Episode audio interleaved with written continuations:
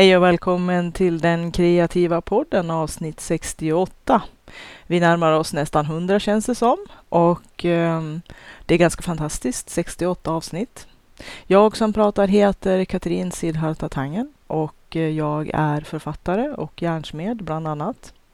Jag driver en webbshop som också heter Sidharta och man kan hitta den genom att klicka på en länk på min hemsida som heter www.sidharta.se Z-I-D-D-H-A-R-T-A.se Man kan också klicka där på en länk som heter bidra om man vill stötta, supporta den här podden. Man kan också gå in på www.patreon.com siddis. Z-I-D-D-I-S och Patreon stavas lite luddigt eller lite lustigt. P-A-T-R-E-O-N Patreon.com Välkommen att titta in där. En hel del material som är för Patreon Only finns på Patreon. Mer kommer att komma. Dagens avsnitt ska handla om någonting som jag kanske har, inte förbisett, men som kanske kan ha kommit i skymundan lite grann från andra saker som jag har pratat om. Och det är nämligen att jag har hela tiden eh, missionerat och propagerat för att eh, man ska våga misslyckas, att man ska våga experimentera, att eh, de nya saker som man upptäcker längs vägen oftast kommer till på grund utav att man ofta i en liten situation av kris eller katastrof eller panik eller sista minuten ehm, stress när man inte hinner ehm, åtgärda saker som har gått snett. När man kanske har råkat gjort ett misstag som eh, tvingar en att eh, försöka hitta ett annat sätt att lösa någonting på. Då kan det vara då man hittar nya arbetssätt, nya tekniker, nya sätt att göra saker på som man inte ens drömde om och som kanske till och med visar sig vara mycket bättre än de vanliga sätten som man har använt sig av.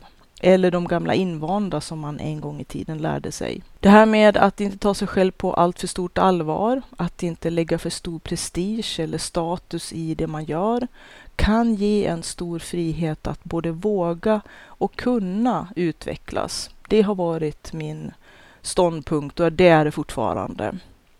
Jag brukar ju också säga att när vi håller på med vår järnframställning, vi sysslar ju med det i Hälltjärn där jag bor, www.helltjärn.se H-E-L-L-T-J-E-R-N, alltså det är E på alla ställen. Egentligen stavas ju Hälltjärn med Ä.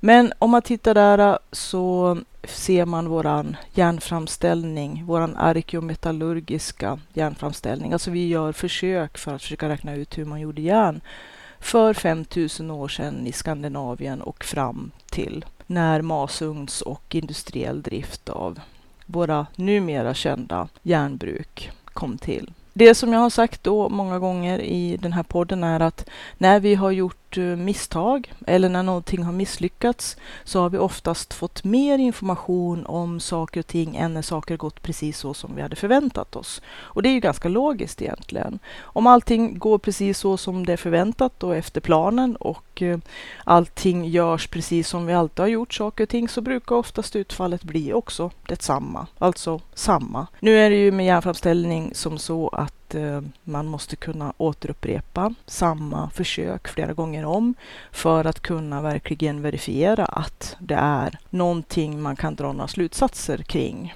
och att vi ändrar bara en parameter i taget. Annars vet man ju inte vad det är som har orsakat en möjlig förändring. Om man nu bortser från allt det här så finns det ju andra sidan av myntet som kanske jag har inte riktigt fört fram lika tydligt eller med samma balans som jag skulle vilja. Och det är ju att faktiskt så behöver vi göra saker och ting så bra vi kan, så noga som vi kan. Här kan det ju vara läge att eh, lite tydligare förklara vad jag menar. Att Eh, göra någonting så noga som man kan, eller så bra som man kan. Det står ju inte i motsatsförhållande till att eh, vara orädd för att experimentera.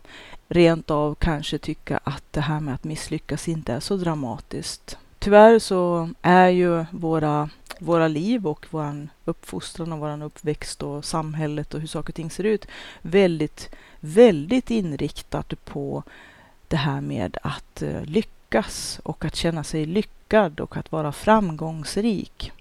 Jag har ju pratat i en del poddar om det också i lite olika vinklar och mycket av det här med att lyckas och att vara lyckad och framgångsrik är ju någonting som mest av allt är det som ska synas på utsidan, våran fasad, och ska mätas i pengar. Och det är det som jag lite grann har vänt mig emot, att det är mycket stort hot mot kreativiteten eftersom att man då har gjort något slags pundar, eh, något eh, prestationspundar-noja eh, kring det här med att det vi gör måste vara så fruktansvärt bra eller i alla fall så ska det se väldigt bra ut. Det är kanske det viktigaste. Att det är väldigt mycket yta och väldigt lite substans om man skrapar lite på den här ytan. Men att eh, det här med att bara jobba med att ytan ska se bra ut oftast innebär i sig att det här med substansen blir väldigt lidande. För att det är någonting som vi igen måste man ju liksom se det hela ur den synvinkeln att eh, jobba med substans, det gör ju oss sårbara. Då måste vi faktiskt konfrontera en hel del med oss själva och kanske också vara beredda att konfrontera en hel del med omgivningen och resten av världen också. Att det går ju inte att hålla på och smygjobba med saker och ting bakom sina, sina vattentäta kulisser och sina perfekta fasader. För att det är oftast fullt sjå att upprätthålla de här perfekta fasaderna. Att hela tiden putsa på ytan. Det är i alla fall det intrycket som jag har fått. Men att misslyckas, det är ju någonting som vi oftast av allt undviker så mycket vi kan. Och det gör ju att vi också avhåller oss från att våga göra saker därför att vi känner att det finns risk att vi inte är redan 100% kunniga eller redan experter eller rent av redan världsbäst på någonting. Och det gör ju att väldigt mycket av det som vi skulle behöva göra eller som vi skulle vilja och som vi längtar efter och som vi önskar oss och sånt som skulle vara himla bra för vår fortsatta utveckling.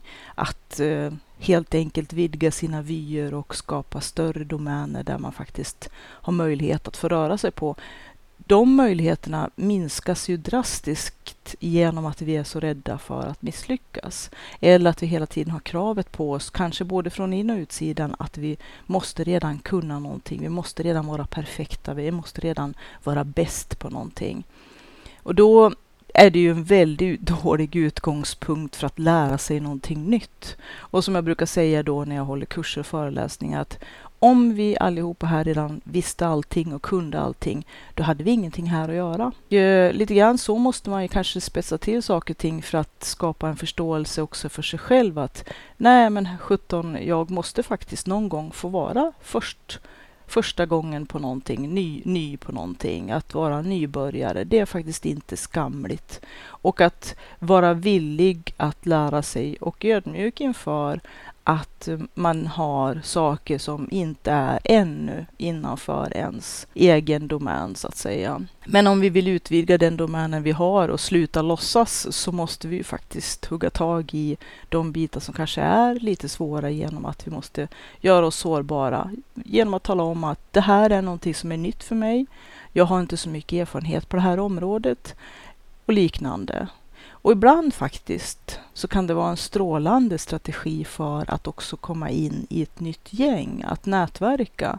De som ska vara, jag vet redan bäst och jag är skitduktig och jag är Messerschmitt och jag och jag och jag. Att de här personerna som kanske av osäkerhet eller för att de försöker hävda någonting Oftast eh, brukar det grunda sig i dålig självinsikt och kanske en svag självkänsla i grunden men som man försöker spackla över med överdriven utåtriktad, i alla fall spelad, spelat självförtroende. Och det är stor skillnad också på självkänsla och, själv, och självförtroende. Det ena grundar sig i att vi är väldigt eh, grundade i den vi är att vi har en god självkänsla. Då behöver man inte bevisa någonting. Man kan vara sig själv. Det är ganska enkelt. Självförtroende, det är ju någonting som har med prestation att göra. Att vi kan ha ett bra självförtroende att utföra någonting visst eftersom att vi dels kanske har gjort det många gånger. Att vi kanske vet att vi behärskar det här. Att vi kan det här bra. Att vi har en kunskap eller en erfarenhet som gör att vi kan vara bekväma i det. Men många gånger så är det ju det att eh, för att passa in så kanske vi känner pressen att vi måste låtsas vara någonting mer eller någonting värre eller någonting större än vad vi är. Men det sorgliga är att det brukar oftast inte imponera för dels är det många som, de som faktiskt vet och kan, kan syna bluffen fastän att de kanske är artiga nog och håller käften. Men också det att eh, den här uh, braggiga typen som måste brytas hela tiden och vara Messerschmitt brukar oftast inte bli så jävla populär och kanske inte heller så långvarig för att i sällskap där man redan har en bra gruppdynamik och en bra balans med mellan, mellan människor som är öppna och raka och ärliga och inte rädd för att vara sårbara och vara sig själva där man inte kanske behöver ha de här fasaderna och de här perfekta utåtriktade ytorna som man har putsat på, utan att man faktiskt har ett gemensamt intresse där man går in för att göra det man gör. Jag kan ju säga att vi är väldigt showsfria när vi gör järn i det gänget. Visserligen kanske inramningen gör att det blir lättare. Här är vi avskalade, våra yttre, vad ska vi kalla det, attribut. Vi är klädda för arbete, skitigt, hårt arbete i skogen och eh, vi trivs. Vi träffas, vi pratar, vi är bara människor och umgås och vi gör arbetet ihop. Och det gör ju att eh, vi kan släppa en hel del utav de här kanske yttre kraven, hur vi skulle presentera oss i andra sammanhang där man kanske mera måste visa upp en, en eh, polerad och eh, i vissa delar kanske inte helt sann yta utav vem man är. Vi anpassar ju oss och det är ju inte fel det heller. Jag har pratat om det här med roller, att vi har olika roller i olika sammanhang. Eh, I vissa fall så får man plocka fram vissa delar av sina facetter och i vissa andra helt andra. Och ingen av dem behöver vara fel eller ljug. De kan alla vara lika sanna så länge vi är sann mot oss själva. Men att ibland kan det vara att vi känner någon slags drift att försöka hausa upp oss själva eller vårt uh, eh, anseende utåt för att kanske täcka vissa brister. Och det här är väl ganska mänskligt att vi vill inte känna oss dum. Vi vill känna att vi är en i gänget och vi vill passa in. Det här med att passa in och eh, det här med att vi är flockdjur kan ibland ligga oss lite grann i fatet. Men också tror jag främst att, eh, jag vet inte om det här är någonting som har ändrats över tid. Men mycket av det som vi säger att det var bättre förr eller att det var annorlunda förut, det brukar ju många kunna dementera och säga att det var det inte alls. Det är bara det att det kanske tar sig andra uttryck och sådär. Att saker och ting oftast är ganska lika, att vi människor är ganska lika över tid och längd. Så att eh, det kanske inte var annorlunda förut tidsandan kanske inte är så där jättespeciell som vi tycker varenda gång vi hänför till någon slags tidsanda som gör att någonting är på ett visst vis. Vi människor kanske alltid har varit så som vi är, mänskliga, vi är människor. Men att eh, kanske våga få syn på det här och eh, också inför sig själv fråga sig vad man vill åstadkomma kan ju göra att man kan komma lite längre. Att inte spela Allan, att inte spela märkvärdigare än man är. Jag menar inte att man ska ge efter för jante, fjante och alla de här andra sakerna som också kan vara en negativ kraft som också kan få oss tillplattade eller som gör att vi kanske gör oss mindre än vad vi behöver vara och sådär i vissa sammanhang. För att vi vill passa in igen, för att passa in, att vi vill vara liksom bekväma för andra, att vi vill göra oss lite strömlinjeformade för att passa in. Det här passa in hela tiden kan ju vara både en bra grej, vi som flockdjur, vi som sociala varelser, att vi behöver spegla varandra och försöka helt enkelt spela efter de eh, både uttalade och outtalade sociala överenskommelser som kan finnas i olika sammanhang. Att vara smidig kan vara bra, men det kan också vara att bedra sig själv om man gör det för mycket och kanske inte är ärlig mot sig själv eller inte är en autentisk person.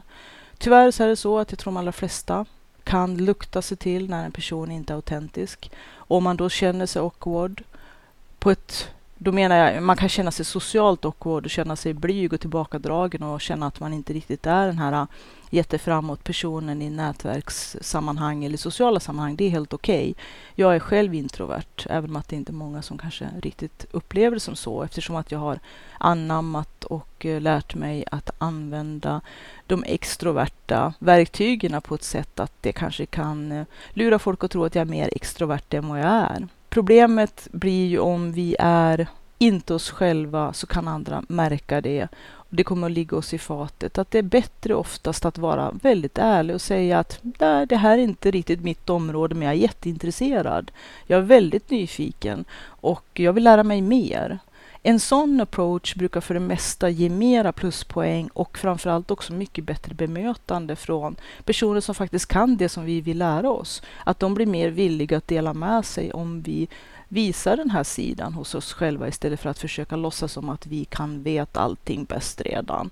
För det brukar inte falla i så god jord. Och det talar jag utifrån erfarenhet eftersom att jag träffar på en, en del sådana personer i olika sammanhang.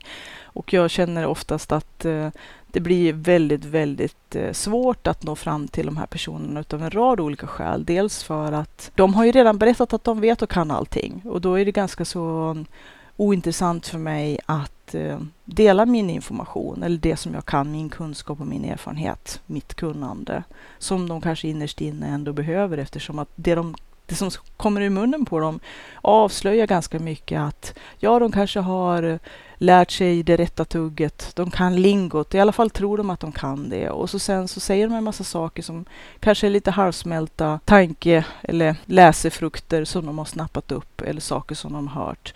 Men eh, som ändå visar att den här riktiga substansen bakom det de säger, säg veta eller kunna inte riktigt finns. Vi är alla, som en av mina kursdeltagare sa efter ett antal år, jag hade en, en grupp eller en trupp som jag trimmade under flera år, som i sin tur lärde ut andra grupper. Det vill säga att jag lärde dem och de i sin tur lärde ut det jag lärde dem. Så att jag var deras fadder och de i sin tur var fadder till andra som skulle lära sig samma sak. Och det innebar ju att vi var de var tvungna att eh, lära sig saker på riktigt för att det här med att lära ut gör att man verkligen måste kunna någonting. Och man märker också väldigt tydligt vilka saker man inte kan när man försöker lära ut. Att det är mycket svårare att eh, formulera och eh, göra tydligt det som man på något kanske lite abstrakt eller lite otydligt plan vet. Men man kan ha väldigt svårt att förmedla den kunskapen. Det här med att lära ut gör ju också att man själv lär sig så mycket mera. Att det bästa lärandet, det får man genom att lära ut. Men då när jag hade haft den här truppen några år och eh, de började ställa frågor. För min eh, måttstock när jag börjar förstå att folk faktiskt på riktigt börjar greppa någonting, det är när de börjar ställa massa frågor och ifrågasätta. Och också att de börjar ställa en massa frågor ifrån en massa olika vinklar, inte bara en enda vinkel. Då förstår man att de har börjat fått en mer komplex bild av det som vi håller på med. Men en av mina kursdeltagare fick en briljant idé, eller insikt, och vidarebefordrade den i vår lokal och så sa hon att ja, du menar så här, att vi är okunniga fast på en högre nivå. Och då tycker jag faktiskt att hon verkligen satte huvudet på spiken, för så är vi ju allihopa faktiskt egentligen. Hur bra eller hur kunniga vi ändå blir inom ett område. Och som jag också brukar säga, att ju mer man lär sig om någonting, ju mer inser man att man inte vet. Därför att hela tiden, det är ungefär som när man är och vandrar i fjällen, att man ser det fjäll man är på väg till, tror man, men ju närmare man kommer, ju mer vecklas sig det här fjället ut och blir plötsligt en hel fjällkedja. Och så siktar man in sig och tar ett nytt en ny kurs och så sen så börjar man närma sig det fjället som man är på väg till, tror man. Men när man kommer tillräckligt nära så vecklas även den ut och man ser att oj, vi var inte så nära som vi trodde och det hela har mycket mera, är mycket mer komplext och har mycket mer bredd och det finns mycket flera fjällsidor här än vad man kan se vid en första anblick. Att ju längre ifrån man är ifrån någonting, ju simplare kan det verka. Men ju närmare man kommer och ju mer man ser och ju mer man vet, ju mer komplext blir det. Och då kan det också vara det att man inser att, att ju mer jag får veta om det här, ju mera breddas mitt perspektiv och ju mera komplext och ju fler lager kan jag se och inse att det finns. Att det är inte så himla enkelt som det kan verka från början. Men just det här äh, att äh, vi är okunniga fast på en högre nivå. Det kan ju stämma för oss allihopa och den här nivån som vi är okunniga på, den är ju visserligen olika och förhoppningsvis så är den kanske i stigande. Men att vi hela tiden är okunniga fast på en högre nivå när vi kommer till nästa nivå. Och det här tycker jag är ganska spännande. Genom att försöka att skruva ner det här reglaget att vilja visa sig på styva linan, att vilja visa sig vara så duktig och att uh, vara förmån om att ha den perfekta fasaden och att putsa för mycket på ytan och istället gå in för mer substans som är mer krävande och som kommer att kanske göra att vi tvingas ta till lite andra och nya grepp. Det gör ju också att vi blir mer sårbara och känner oss kanske lite olustiga i situationer som, ja, de blir ju helt nya då när vi måste ha en helt annan approach. Men för att återgå till ursprunget och till anledningen att jag ville prata om det här i den här podden. Det här med att våga experimentera och att våga misslyckas. Jag har ju predikat och propagerat för det väldigt mycket och det är fortfarande som sagt min starkaste ståndpunkt. Våga göra fel, för då kommer du att få mer information om det du sysslar med och du kommer att hitta nya sätt att göra mera rätt. Inte helt rätt, inte absolut rätt, för jag tror inte det finns, men mera rätt. Och för att eh, lite mera konkret åskådliggöra det här så ska jag ta ett exempel att eh, när jag började sy kläder så var jag 15 år och eh, jag tyckte att det var jättekul. Och jag sydde en hel del plagg. Första gången jag lyckades sy ett par byxor så blev jag jättestolt och jättemallig och var jättelycklig. Innan dess hade jag sytt kjolar och lite andra sådana plagg. Men byxor kräver lite mera än vad till exempel en kjol eftersom att det är lite mera som ska passa. Så att jag var ju jättenöjd och jättelycklig. Ja, i och för sig var jag jättenöjd och jättelycklig för alla de plagg som jag sydde. Idag har jag dem inte kvar. Det hade varit intressant faktiskt att eh, titta på dem så här långt i efterhand. Men det som jag tror, det skulle antagligen vara en blandad känsla utav kanske lite stolt stolthet över den här 15-åringen som var modig och vågade och försökte lära sig på egen hand och höll på ganska intensivt med någonting som den personen var väldigt, väldigt intresserad av och fördjupade sig så mycket som möjligt i och slet med och på många, många olika försök, experiment, misslyckanden och nya försök närma sig hela tiden en väg att lösa de problem som uppstod för att kunna sy ett plagg. Och eh, förmodligen om jag skulle titta på de plaggen nu så skulle jag kanske på ett vis rysa och känna en viss eh, ja, vämjelse är väl kanske ett starkt ord, men med tanke på att man med, med, tid och längd förhoppningsvis har utvecklats och att de plagg och den eh, hantverksförmåga och kunnighet som jag har idag kring att sy är något utvecklad, hoppas jag så skulle jag förmodligen kanske också samtidigt känna att oj, oj, oj, det här som jag tyckte själv var så oerhört stort och märkvärdigt och bra och fantastiskt och fint. Det var det ju faktiskt med tanke på min ringa ålder också. Och att jag var i början av min karriär att börja sy kläder. Men att jag förmodligen också skulle, skulle kanske lite så här äh, överseende tänka att ja, ja, om den här 15-åringen hade vetat vad jag vet idag så men, men det här hade ju varit i så fall en oerhört negativ tankebana ifall att nu den här stackars 15-åringen hade fått eh, reda på det som jag idag vet, för att det skulle bli totalt nedkörd i skoskafterna och aldrig sätta sig vid en symaskin och mer. Och det hade ju varit väldigt tragiskt och okreativt faktiskt på så många sätt. Därför att eh, om vi förutsätter eller kräver av oss själva att vi redan ska kunna någonting 100% och vara världsbäst på det och vara lika kunnig som de som har hållit på med det kanske en hel livstid och haft det som yrke och som kanske har haft det som ett specialintresse som de har nördat in på nästan all vaken tid. Då är det faktiskt inte riktigt schysst mot den här 15-åringen som glatt sätter sig vid symaskinen och vill sy en kjol till sig själv. Då tycker jag faktiskt att vi måste ha lite mera medkänsla. Och vi kanske måste ha lite mera medkänsla för oss själva också. Att alldeles för många, det kan ju vara på två sätt eller kanske flera sätt i och för sig, för det mesta är ju de allra sak, mesta saker är ganska komplexa. Men för att ta två exempel i alla fall. Det ena kan ju vara att det kan vara trevligt att gömma sig bakom att åh, är jag inte världens bästa på att spela gitarr, då skiter jag i det ja, då slapp man ju lindrigt och billigt undan. Då behöver man ju liksom inte konfronteras med hur fruktansvärt knöligt det är att lära sig de här första ackorderna och gå till de här äh, olika inrättningarna där man kan få lära sig att spela gitarr om man inte har någon i sin omgivning som kan lära en och sådär. Att äh, de här första, första patetiska försöken att bemästra de första enkla ackorderna och speciellt om man kanske är vuxen också, kan kännas väldigt förklenande. Och jag, jag känner att nej, varför det? Om man lär sig någonting man inte kan sen förut är man modig och ska vara jättestolt.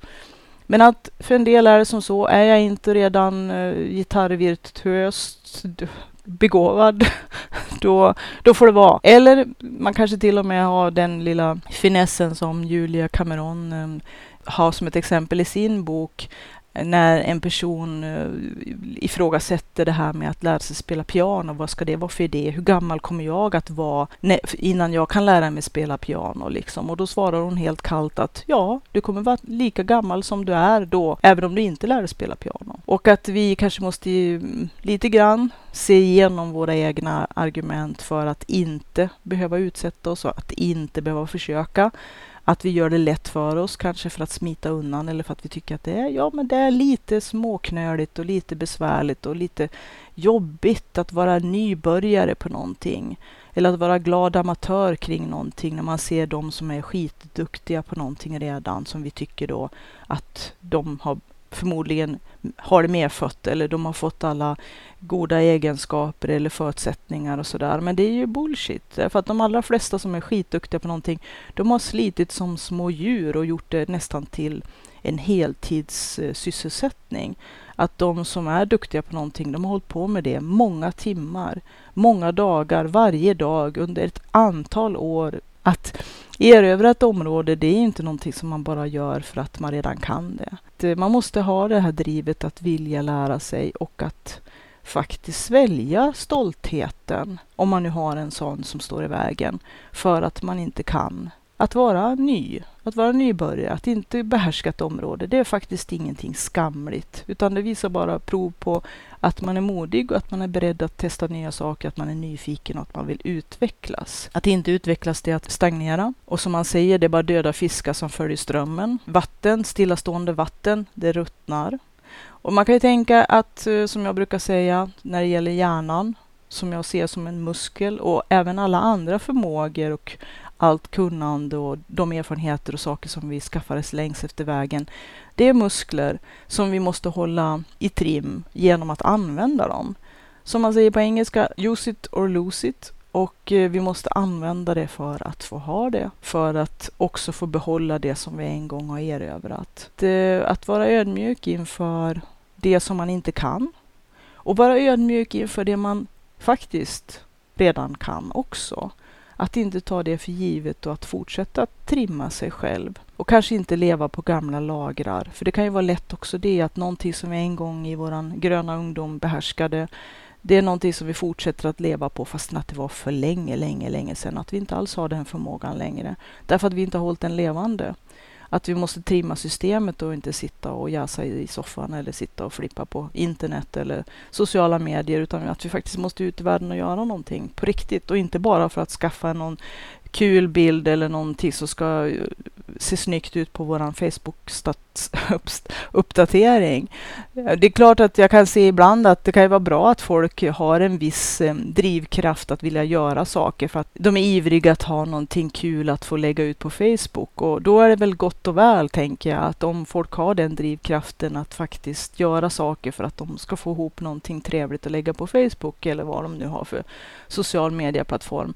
Ja, men då är det väl kanske bra för att annars skulle de inte göra det de faktiskt ändå gör. Men jag tror också att vi kanske måste släppa det här äh, som jag tror lite grann också är någon slags äh, statusjakt, äh, och att vi vill ha den här äh, perfekta fasaden och visa hur lyckliga och lyck lyckade vi är och hela den där balletten.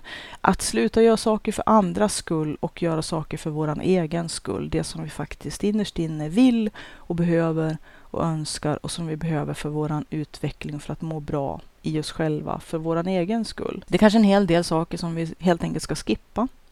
Att vi ska sluta göra saker som vi gör bara för att, för någon annans skull eller för att det ser bra ut eller för att det är det man ska göra. Och kanske istället titta lite inåt och tänka vad är det jag egentligen vill? Vad är det jag egentligen vill göra? Istället för att bara fortsätta att putsa på fasaden och upprätthålla någonting för, ja, för vems skull då? Varför då? Om hundra år, vem bryr sig? När vi alla ligger i träfracken. Det kan vara bra att tänka på faktiskt. För att ödmjuka sig lite grann också, tror jag. Vad är viktigt om hundra år? Eller vad är det viktigt för oss att vi har gjort genom vårat liv för att inte ha varit osanna mot oss själva, för att vara autentiska, för att vara den vi var tänkt att bli och det vi behöver vara för att bli bra människor. Nu blev det lite så här djupt och filosofiskt igen, som det alltid har en tendens när man pratar om sådana här saker. Men jag tänker också det att eh, som motpol till att eh, våga misslyckas och att eh, våga experimentera, våga vara ny och våga vara nybörjare och att vara ödmjuk inför det som vi faktiskt inte vet och inte kan, vilket är himla mycket om man tittar på det stora hela. Till och med inom de områden där vi tycker att vi är hyggligt kunniga, faktiskt. För ju mer man lär sig om någonting, ju mer inser man att man inte vet. Om man är öppen för de komplexa sammanhangen som kan finnas i princip i allting. Men jag tänker så här äh, också. Någonting som min man eh, tidigt i vår relation eh, berättade och som jag förmodligen kommer att förvanska helt och hållet och slakta alldeles förfärligt eftersom att jag inte ordagrant minns hur orden föll när vi diskuterade det här då på den tiden. Jag frågade honom faktiskt häromdagen efter att vi hade haft våran blästerhelg för att tankarna hade börjat att eh, poppa upp lite grann i skallen och att det här avsnittet som jag spelar in idag då började ta sin i alla fall rudimentära form, att jag insåg att jag hade missat i alla fall kanske att vara tydlig på en viss punkt. Det handlar om det här med att göra någonting så noga man kan. För jag vet att han hade då nämnt några citat ifrån personer som han hade mött, som han hade arbetat med och personer som hade gjort intryck på honom som vi pratade om då för väldigt länge, länge, länge sedan. Jag bad honom att återupprepa de här citaten och jag hade jag kommer inte ihåg dem exakt rätt och inte heller exakt rätt vart de kom ifrån. Och jag tänker inte redogöra för dem nu här heller, för då kommer jag som sagt att eh, alldeles förfärligt slakta dem igen. Man kan väl i alla fall säga det jag tog med mig ifrån det som han då berättade att han hade fått sig till livs då när vi pratade om det här första gången och även nu andra gången när jag tog upp det igen för att fräscha upp minnet. Som en av de här som han hade tagit intryck av och som hade ett ganska så, mm, vad ska vi säga, svårt hantverk där en fruktansvärd precision krävs. Jag tänker inte ta några detaljer, ni får använda er fantasi och kanske ni får leta i era egna gömmor efter någon motsvarande individ kanske i eran, i eran närhet. En person som arbetar med någonting som kräver fruktansvärd precision för att annars kommer ingenting att fungera. Hans, eh, nu kommer jag slakta det, var beredda. Men hans inställning var den att man skulle göra allting så onoga som man kunde. Eller så onoggrant som man kunde. Det här är lite ironi faktiskt. Jag tror att det var med glimten i ögat och ganska mycket sarkasm. I alla fall min tolkning. Det här kan ju, man får ta det för vad det är värt. Det här är min tolkning. I hans gebit så är det en fruktansvärd precision som krävs. Att göra någonting onoga i hans bransch, att göra någonting så onoga man kan och ändå få det att funka, det är nästan en mycket större utmaning än att göra det totalt perfekt från början. Det här kanske är lite kryptiskt och kanske lite abstrakt, men jag tycker för mig som tekniknörd är det ju oerhört eh, lustigt, lite roligt sådär. Det finns mycket humor i det här för mig. Internt i alla fall. Internt skämt kanske. Men jag tror att han har en poäng där. Lika med det andra citatet som jag också kommer att slakta nu fullständigt. En annan person som, som menade på det att eh, när man gör någonting som inte kräver någon precision alls. Här kan vi snacka om lite kontraster och lite kontrastverkan. Men som inte kräver särskilt mycket av oss så kanske en smal sak, någonting simpelt eller enkelt, inte, eller som inte kräver att vi är superduper och inte, ja, inte har någon precision alls kanske, så menar den här personen på att då skulle man ändå göra det precis så noga som man kunde ändå. Därför att den gången när man, eller de gånger när man verkligen behöver kunna göra det här riktigt bra, då har man faktiskt fått chansen att träna det när det inte har spelat sådär superduper jättestor roll, inte varit kritiskt. Alltså att man har chansen att, att skava och träna och hålla på med att förfina sitt hantverk och sitt kunnande genom att göra det då när inte så himla mycket står på spel.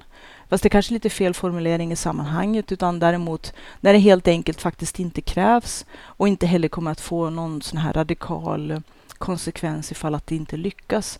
Att man då faktiskt får lite mera space att kunna utvecklas själv och att utveckla sitt hantverk eller sitt kunnande utan att ha stressen och pressen att behöva prestera på toppnivå innan man har nått den toppnivån. Alltså här kommer man in på det här att man måste ha, jag vet att det är en populär eller populistisk eh, bok som är publicerad som har gjort det till någon slags allmängods att för att bli expert måste man hålla på med någonting i 10 000 timmar. Och det finns väl en hel del sanning i det. Att eh, när man kan någonting riktigt bra, då har man förmodligen sysslat med det väldigt, väldigt mycket. Eller som Ingmar Stenmark när han åkte slalom på den tiden. Och när någon som intervjuade honom frågade hur han kunde ha sån tur jämt i backen. Och eh, han svarade lite underfundigt att ja, det konstiga var att ju mer han tränade, ju mer tur hade han. Och lite grann så är det ju också faktiskt att eh, utifrån våra personliga er egenheter och preferenser och förutsättningar och allt vad det kan vara, att ju mer vi faktiskt gör någonting, desto bättre blir vi på det. På den nivån vi själva är och på den nivån vi kan nå upp till och som jag tycker vi ska vara jättestolta över. Men genom att träna när det inte är den här jättepressen, jag menar den som är guldmedaljnivå när det gäller någonting, vad det nu är för någonting, det behöver inte handla bara om sport den personen har ju faktiskt ett antal, tusental träningstimmar i sin ensamhet, när det verkligen inte var flera hundratusen i publiken och framför tvn och eh, världspressen som bevakade dem. Utan i sin ensamhet så nötte och nötte och nötte de i, om det nu är skidspåret eller vad det var för någonting, för att sen då, när det verkligen gällde, kunde göra det som de hade förutsatt sig eller det som de hoppades på att kunna göra. Det här citatet att göra någonting så noga man kan när det inte behövs för att träna sig till det tillfälle när det faktiskt behövs. Det tycker jag är en ganska klok filosofi. Också lite grann eh, zenbuddhistiskt, kanske det här meditativa i att eh, även om det inte spelar någon som helst roll så försöker jag ändå göra mitt allra, allra bästa utifrån det ljus jag har att se med idag och utifrån den personen jag är här där jag är just nu, på den nivån jag är just nu, så försöker jag göra mitt allra bästa. Naturligtvis givet alla andra förutsättningar vad det gäller ja, tid och omständigheter och sådana saker. Men igen, inte göra det till ursäkter för varför man inte ska göra ett bra arbete. För att ta ett annat citat som jag tycker ganska mycket om. Om någonting är värt att göras, då är det värt att göras bra. Och igen så vill jag poängtera att eh, det inte handlar om någon prestationsnoja, eh, inte ska bli något prestationspunderi, utan att eh, det här är bara en tävling för sig själv. Det finns ingen annan inblandad. Det handlar inte om att få guldmedalj eller att kunna göra någon flashig statusuppdatering på Facebook för att få lite extra glans på sin fasad. Utan det här är helt och hållet internt, bara jag kontra mig själv. Att, eh, om någonting är värt att göra för mig, då är det värt att göra bra. Och då är det inom de parametrarna för vad jag definierar som bra, som är bra för mig. Inte vad omvärlden vill, kräver eller tycker eller vad jag tror att de tycker och kräver och vill ha. Utan det här är mitt ställningstagande. Men att också om någonting är värt att göra bra och att jag gör någonting så bra jag kan så träna inför de tillfällena i framtiden när min nivå och min utveckling har nått lite längre och jag kommer att ta åt mig kanske lite mera på en annan nivå. Jag kommer att vara okunnig på en högre nivå, men att jag kommer att um, kunna utmana mig själv att göra lite mera, lite bättre än vad jag är just idag genom att den tid jag lägger ner nu, det möda, det engagemanget, det som jag fördjupar mig i nu idag, det jag låter mig själv experiment, experimentera och misslyckas med och prova igen. Hela tiden prova, prova, prova, prova tills jag hittar en framkomlig väg. Lära mig mer och mer och mer, researcha, ta reda på mer, lära utav andra, nätverka, kanske till och med gå kurser, utbildningar och workshops. Att lära av andra är oerhört värdefullt. Även om de inte kan lära en allt man kanske inte alls behöver köpa hela deras paket, för det är deras paket, deras uppfattning, så kan man alltid fånga de här guldkornen. De här som kan få en vidare, som kan ge en liten vink om åt vilket håll som jag lockas att gå, vilken väg jag lockas att ta som kommer att leda till den vägen jag behöver. Finputsa. Den nivån jag är på nu, finputsa min förmåga, min kunskap, min erfarenhet, mitt kunnande för att komma till nästa nivå där jag kommer att vara igen okunnig men ödmjuk. Förstå att det är saker som jag inte kan nu, men saker som jag kommer att behärska längre fram. Om jag ger det tid nu. Om jag är ödmjuk inför att lära mig.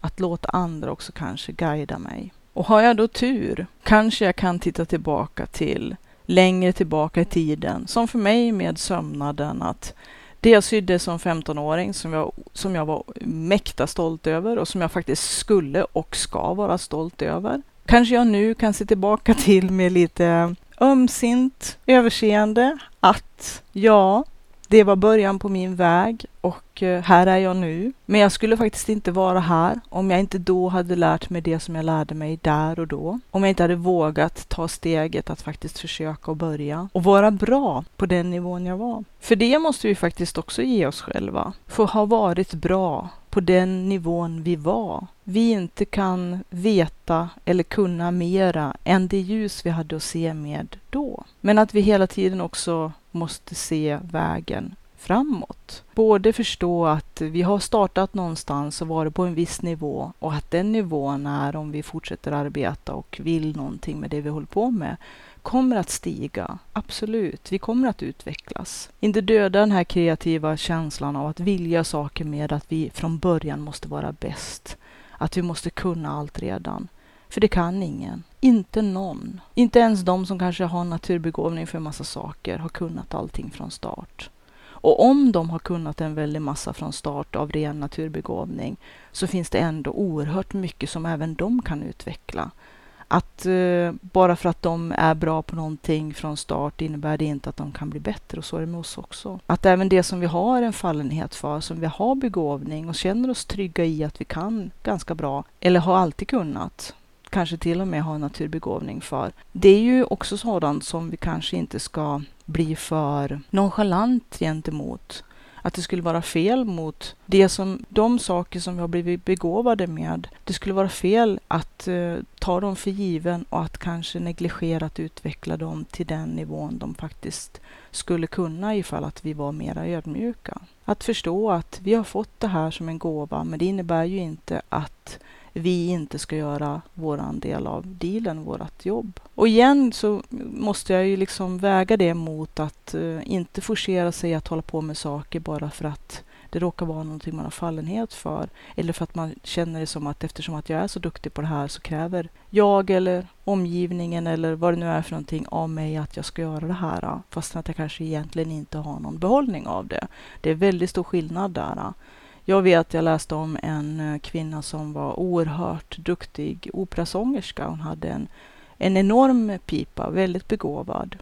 Och hade hållit på med det och eh, gått alla de fina skolorna och eh, var verkligen, verkligen oerhört duktig. Men hon var inte lycklig. Och efter ett tag, efter ett långt tag, så kunde hon till slut komma fram till den insikten att även om det här är någonting som jag har begåvats med och har stor fallenhet för, så gör det mig inte lycklig. Och därför så bytte hon helt enkelt spår och gjorde någonting helt annat. Visserligen också inom sång, men inom ett område där hon inte hade alla givna förutsättningar som hon hade som operasångerska. Och det är klart många kanske tyckte att det var beklagansvärt. Och det är klart att den talangen, synd att kanske inte den fick blomma ut till sin fulla storlek kanske. Men att syssla med någonting som gör en genuint olycklig eller som kanske inte fullständigt fyller ens behov. Det är ju också ett svek mot sig själv. Att vara autentisk mot sig själv, att till och med kanske i vissa fall gå emot det som kan tyckas vara en givet ifall att man känner att det här är inte rätt väg för mig. Så att det finns ingen skyldighet gentemot någon annan eller universum eller mot andra människor eller dig själv att utforska eller utveckla ett spår bara för att andra pekar på det åt dig och säger att det här är rätt för dig. Är det inte rätt för dig så är det inte rätt för dig. Och det kan bara du veta. Jag hoppas att jag har lyckats eh, ge lite balans till det här med att misslyckas och att våga experimentera men också samtidigt inte ta lätt på det här med att utveckla det man håller på med bara för att. Man kan göra saker och ting slafsigt och hafsigt och utan själ och utan hjärta. Att bara få det gjort. Och det kanske inte är det som är det bästa för dig. Att istället gå in för saker med själ och hjärta och att göra det grundligt därför att vi vill göra det grundligt och att det i sig kan vara en väldig njutning att få gå in i det. Att se det som en meditativ utövning också. Som jag har märkt för mig själv att eh, många gånger när jag gör saker och ting som gör mig frustrerad så jag kommer underfund med att vad, gör det, gör, vad är det som gör det här så frustrerande för mig? Ofta är det det att jag försöker göra det fort. Jag försöker skynda mig, för det är någonting som jag kanske tycker mig inte gilla eller att jag tycker inte om det, jag tycker det är tråkigt, jag vill bara få det gjort. Jag ser det bara som en tråkig, ehm, ett tråkigt måste. Eller en eh, tråkig ehm, syssla som måste göras. Om man tänker till exempel, bara för att ta ett konkret exempel, att diska till exempel.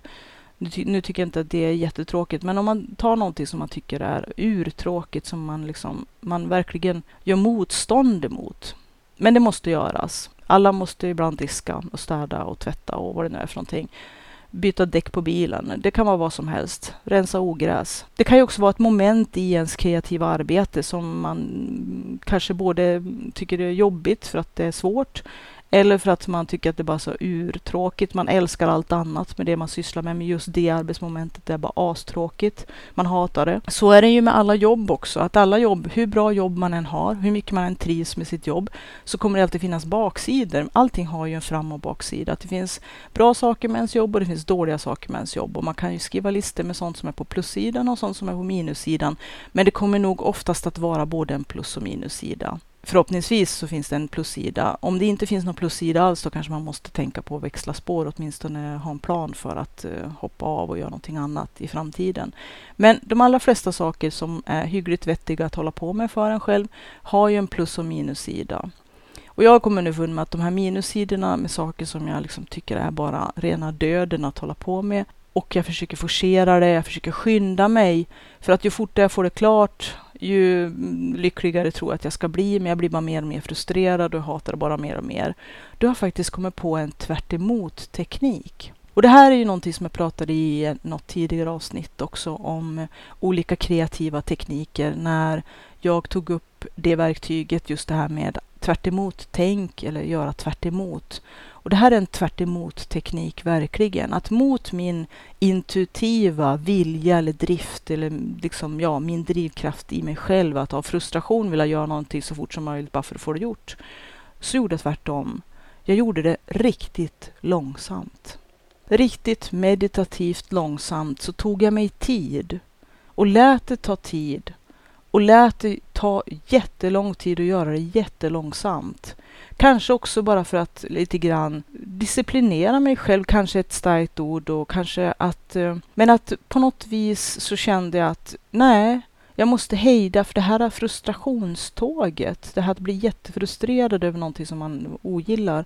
Det brukar bara liksom varva upp och bli bara värre och värre ju mer man tänker på hur illa man tycker om det och ju mer man gör det, ju sämre tycker man om det och ju mer försöker man skynda sig och ju mer frustrerad blir man. Det liksom är som en en, en negativ spiral som bara liksom blir värre och, och värre och värre. Och då så kände jag att nej, stopp. Jag stannar tåget här. Och bara för att, om man nu ska kalla det för att hämnas på frustrationen kanske, så gör jag det här riktigt långsamt. Och det som jag upptäckte när jag gjorde någonting med riktigt stark närvaro med mindfulness om man så vill, så gjorde jag saker som jag tyckte var skittråkiga jättelångsamt utan att titta på klockan, utan att hoppas på att bli klar så fort som möjligt, utan att försöka låta den här frustrationen driva fram en forcerad arbetshastighet som gjorde att det oftast också bara blev fel, jag blev ännu mer frustrerad. Att jag gjorde det riktigt, riktigt, riktigt långsamt i ultrarapid nära på. Och Och då släppte frustrationen konstigt nog. Det blev inte längre frustrerande. Det till och med kunde kännas som att nej, men det kanske finns någonting meditativt njutbart, någon slags, någonting positivt med att göra den här sysslan också. Även om jag tycker att den är tråkig och helst av allt skulle jag slippa vilja göra den alls. Men eftersom att jag vet att jag måste göra den ändå, live with it. Låt det ta plats. Låt det ta tid, gör det långsamt. Och frustrationen flöt undan.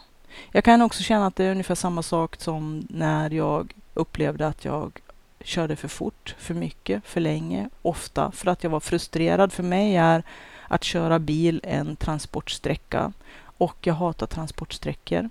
Och jag blev väldigt frustrerad och det gjorde att jag åkte, att eh, gaspedalen blev tyngre och tyngre, eller foten i alla fall på gaspedalen blev tyngre och tyngre. Så jag åkte liksom omedvetet fortare och fortare ju mer frustrerad jag blev över att jag aldrig kom fram. Men när det gäller bilåkning så kommer man inte fortare fram. Det är bara en risk att man inte kommer fram alls.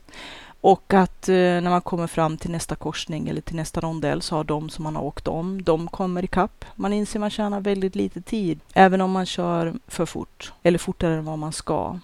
Så att eh, det var också en sån här sak som jag kom underfund med att enda sättet att kunna få stopp på frustrationståget, det var att göra tvärtom. Att helt enkelt sätta farthållaren på en hastighet. Det här går i den hastighet det går. Jag gör det här äh, så långsamt som det krävs och det kommer faktiskt inte att gå fortare. Och det går inget fortare för att jag försöker skynda mig. För det är egentligen det som frustrationen egentligen, det som man måste döda frustrationen med, det är ju att det här kommer ändå inte att gå fortare. Hur mycket jag än skyndar mig. Och inte heller hur frustrerad jag än blir så kommer det ändå inte att gå fortare, snarare tvärtom. De allra flesta tror jag har märkt när de försöker skynda sig jättemycket med någonting. Då är det det mesta ställer sig på tvären. Allting som annars brukar gå ganska smidigt och lätt att göra, det blir jättekomplicerat och krångligt och man fumlar och allting blir fel. Och allting som skulle ha gått med en viss hastighet tar minst två eller tre eller fyra eller fem gånger så lång tid plus alla missöden på vägen och all ilska och all ökad frustration som i sin tur leder till ökad frustration. Ja, ni märker hur det låter. Det här, det här frustrationståget, det går bara fortare och fortare och fortare. Så det gäller att hoppa av. Kliva av frustrationståget. Och jag tror att det här med tvärtom-tekniken då faktiskt kan vara en bra, ett bra verktyg. Men jag tror också att det här med att göra någonting riktigt långsamt också kan ha andra poänger, även inte frustrationen är inblandad. Och det är ju det att verkligen gå in i någonting. Att meditativt, med en stor och stark närvaro, kanske även med helt obetydliga saker, gå in för någonting. Så kan man träffa på helt nya insikter i sig själv och i det man gör. Få en förståelse för materialet, för sina händer, för det man gör kan utvecklas i någon slags jag vet inte vad jag ska kalla det, men när man hoppar av frustrationståget, när man gör någonting riktigt långsamt, när man har den här närvaron, då inträffar det någonting. Och när man har en gång råkat ut för det och träffat på det här, det här, det här fenomenet, så infinner sig en slags ro också, som jag unnar alla att kunna hitta till. Jag har inte kommit på något bra namn. Jag vet inte vad man ska kalla den. Jag vet inte, kanske en släkting till flow. Flow är ju när vi kommer så, är så djupt inne i någonting och att vi gör någonting som är precis, precis på gränsen av vår förmåga, men ändå är precis vår förmåga och att tiden bara flyger iväg och vi är så djupt koncentrerad. Det kanske är det här med den djupa koncentrationen, den här närvaron i det vi gör, som är själva nyckeln. Jag tror att det här tillståndet jag försöker beskriva inte är flow, men det är någon slags, de har någon slags eh, beröringspunkt och det kanske är det här eh, otroliga fokuset, superfokuset, den här äh, närvaron, koncentrationen som gör att vi hamnar i, en, äh, i något slags äh, headspace som, som kan vara väldigt hjälpsamt och som kan få saker och ting att hända, röra på sig i någon riktning vi inte riktigt ens skulle kunna föreställa oss. Och det är väldigt svårt att eh, förmedla exakt. Jag tror att man måste uppleva. Men eh, om du känner att det här frustrationståget rusar fortare och fortare och fortare, skenar och skenar och skenar, då är det dags att hoppa av och gör precis tvärtom. Hoppas du har haft behållning av den här lyssningen. Gå gärna in på www.siddharta.se eller bli Patreon på www.patreon.com sidis, Z-I-D-D-I-S om du vill ladda ner poddarna och lyssna i din egen takt så kan du regga ett konto på Soundcloud. Och eh, det är gratis. Du behöver bara regga dig så har du fri tillgång till att downloada, att ladda ner alla avsnitten om du skulle vilja det. Lyssna på dem i en följd eller lyssna på dem när du har lust i vilken device som helst. Ha det gott och vi hörs igen.